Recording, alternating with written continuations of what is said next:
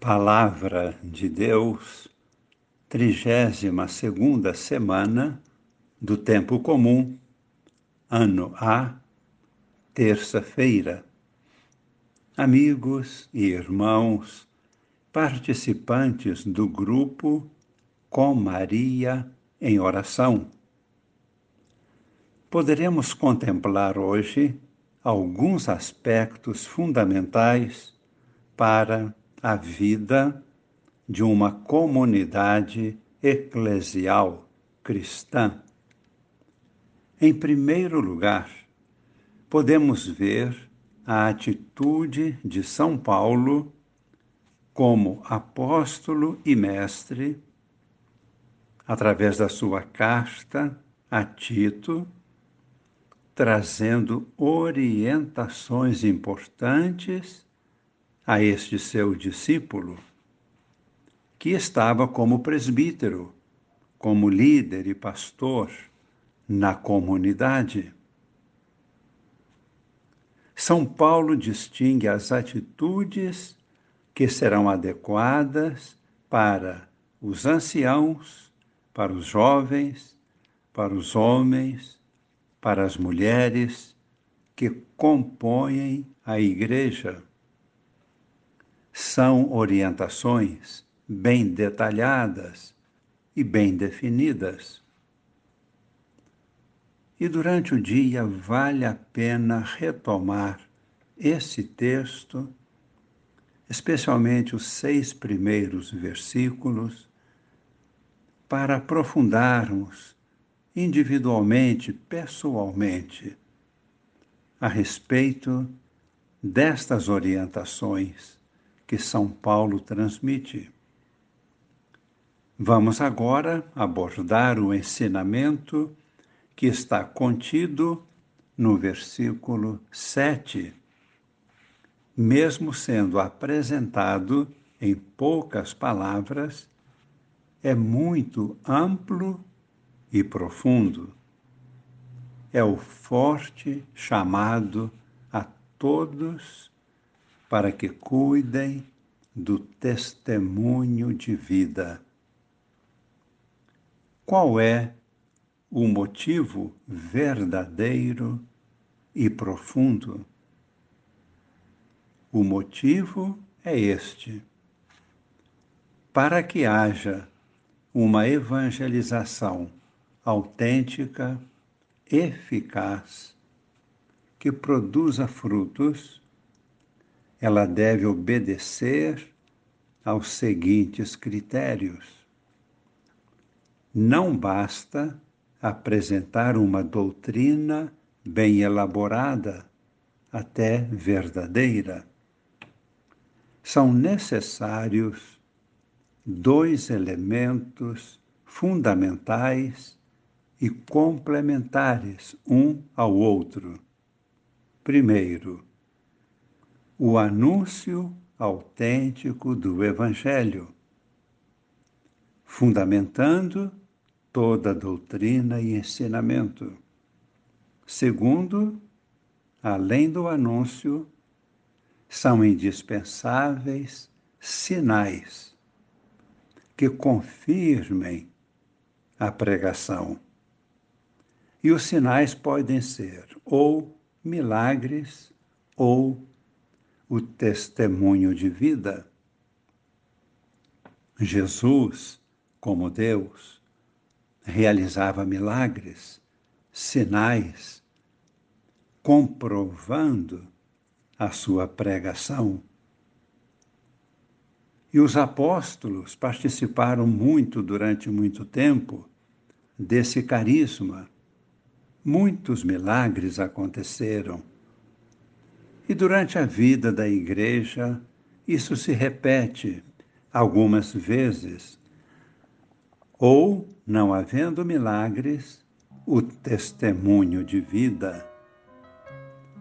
Claro que Jesus era o maior testemunho de vida, trazendo a imagem perfeita de seu Pai mas Ele nos dá o seu Espírito para que a nossa vida transformada seja também um testemunho de que Deus Pai está realizando em nós, em nossa comunidade, a edificação do seu reino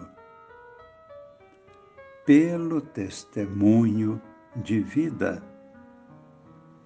Sem os sinais, o anúncio do Evangelho fica vazio, híbrido, sem vigor, sem fecundidade, não tem força para gerar novas vidas.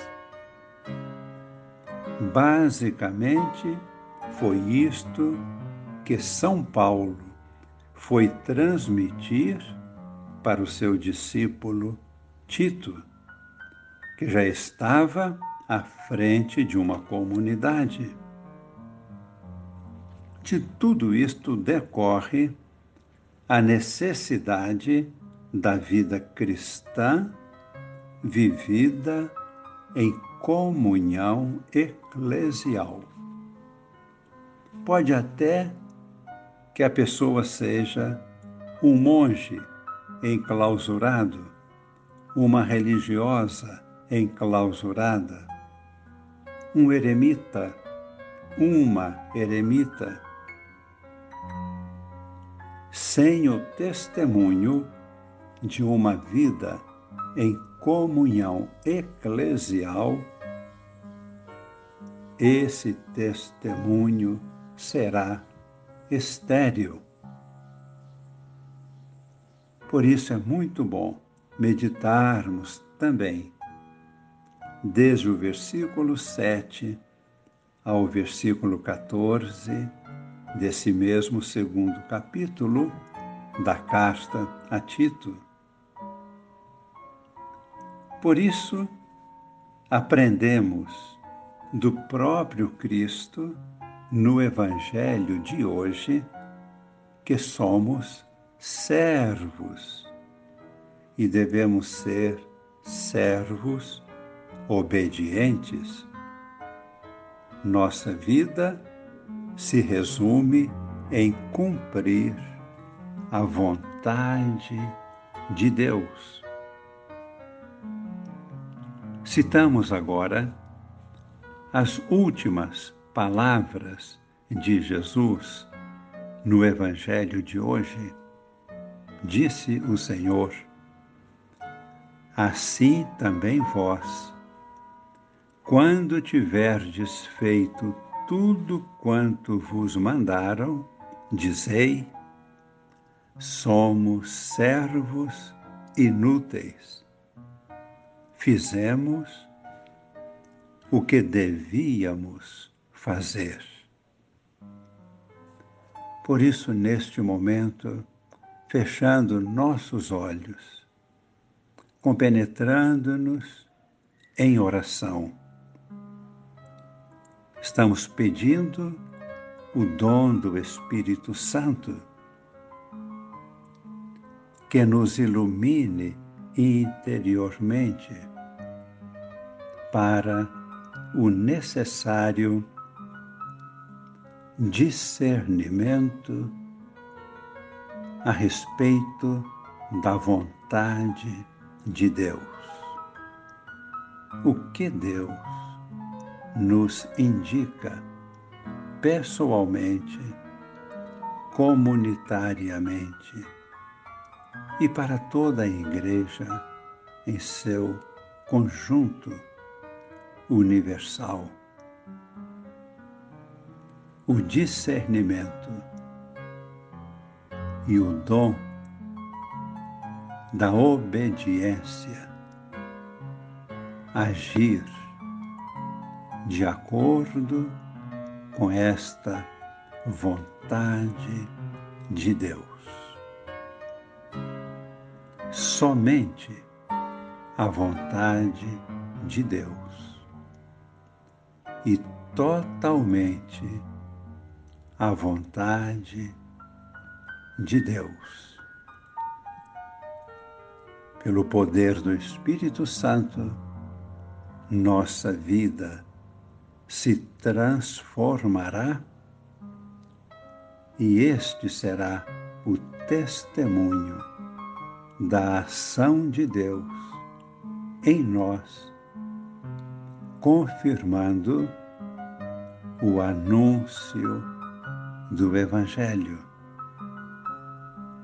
Desça sobre nós e permaneça para sempre de modo fecundo e eficaz.